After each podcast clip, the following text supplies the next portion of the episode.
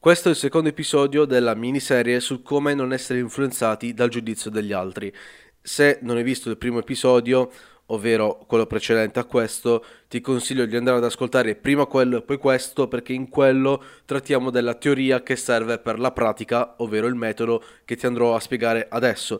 Quindi, insomma, spero che tu, tu lo faccia perché è essenzialmente molto molto importante e altrimenti non riuscirai a capire la maggior parte delle cose che ti andrò a dire adesso. E penso sia anche un buon metodo per una buona riflessione su certi concetti. Dunque, adesso andiamo avanti e partiamo col metodo. Benvenuto su Daily Motive, la rubrica di Motive Action dove ti racconto concetti motivazionali e di crescita personale sotto un punto di vista logico, basato sulla realtà non le solite belle parole, ma una nuova prospettiva sugli eventi di ogni giorno per vivere la tua vita al massimo e aiutarti a raggiungere i tuoi obiettivi.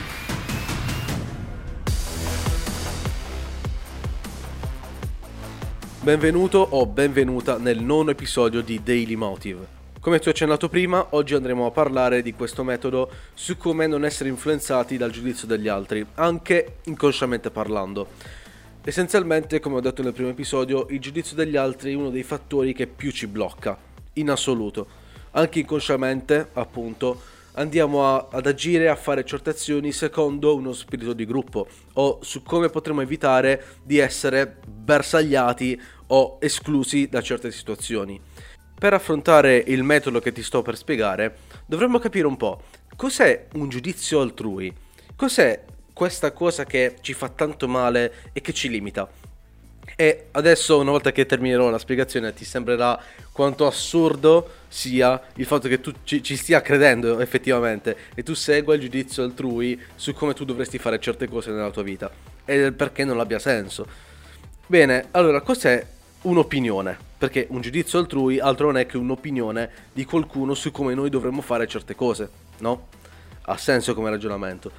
Bene, un'opinione da vocabolario Treccani viene definita in questo modo, concetto che una o più persone si formano riguardo a particolari fatti, fenomeni, manifestazioni, quando mancando un criterio di certezza assoluta per giudicare dalla loro natura, si propone un'interpretazione personale che si ritiene esatta e a cui si dà perciò il proprio assenso, ammettendo tuttavia la possibilità di ingannarsi nel giudicarla tale. Quello a cui voglio arrivare è esattamente quello che c'è scritto in questa definizione.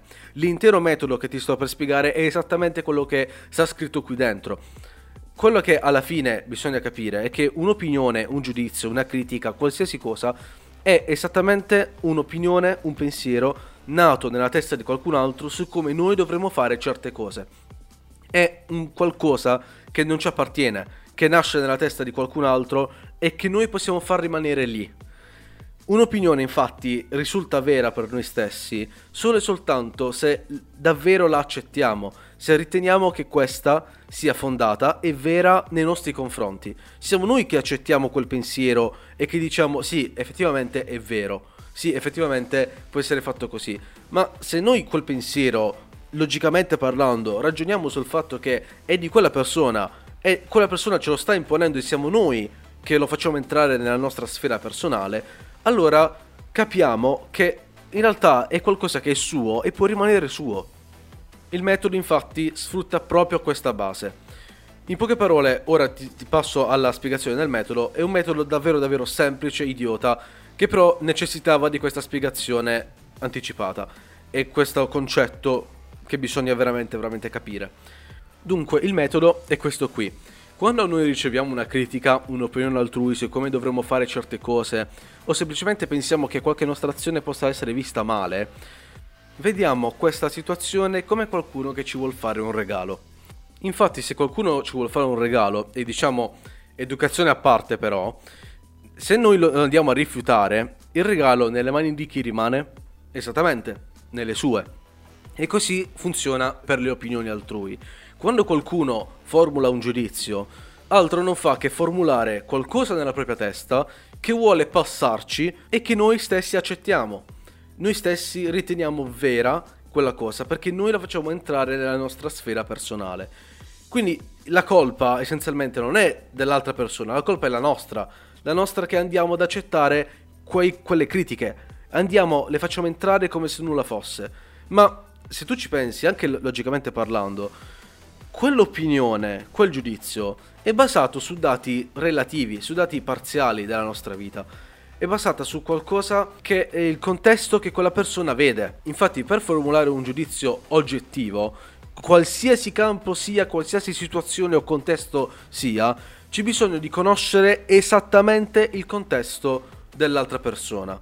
Il che è impossibile, perché bisognerebbe essere l'altra persona.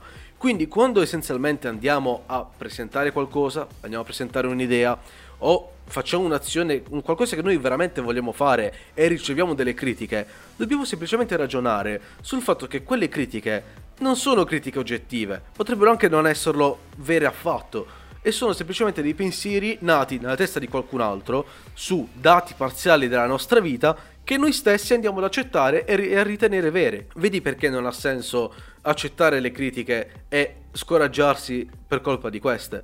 Perché essenzialmente quello che le critiche sono sono delle supposizioni, qualcosa che nasce nella testa di qualcuno su dati parziali, su qualcosa che magari può anche non essere vera.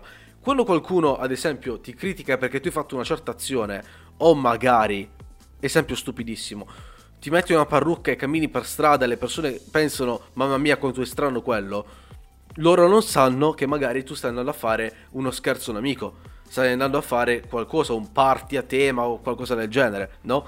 Che in realtà quella situazione, il fatto che tu ti vesta in quel modo, non è proprio il tuo modo di vestire giornaliero. Chi lo sa, no? E quelle critiche ba- basate su dati parziali, su robe molto molto mh, mm, soft, dove non si va a scendere a fondo nei dettagli, sono de- delle opinioni che possono essere benissimo non accettate. È qualcosa che non è detto, non sta scritto da nessuna parte che dobbiamo accettare per forza. Queste, signori e signori, sono le opinioni.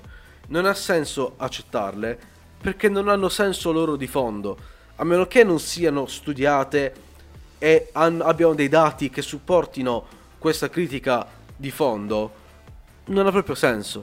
Quindi la prossima volta che vuoi fare veramente qualcosa, falla e qualsiasi cosa ti vengono a dire, tu mm, cerca di capire se quelle critiche siano critiche costruttive o meno, o se siano semplicemente critiche fatte per cattiveria. Cerca di constatare, di vedere se abbiano un minimo di senso e poi vai avanti. Ma non lasciamoci intimorire o semplicemente bloccare da pensieri altrui formulati nella loro testa perché, perché secondo loro è così. Cioè, non ha nessun senso accettare certe critiche che non siano fondate in base al nostro contesto. E siamo noi stessi a dover capire se certi pensieri o meno possono essere veri oppure no. Quindi, la prossima volta mi raccomando, lascia perdere tutto quello che ti viene detto, perché le critiche, qualsiasi cosa tu faccia, qualsiasi, arriveranno sempre.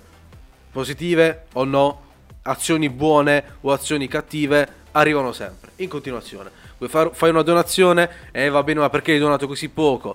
Eh, fai, che ne so, pulisci per strada e vedi tutto per fare scene e quant'altro. Doni dei soldi a un poveretto per strada e vedi perché si vuole mettere in mostra le critiche arrivano sempre. In continuazione, siamo noi a doverle constatare e rendere vere per noi stessi, perciò andiamo avanti, non facciamoci intimorire e basta. Detto questo, spero che questo episodio ti sia stato utile, ti possa essere utile in futuro, magari anche oggi con un gruppo di amici o cose così.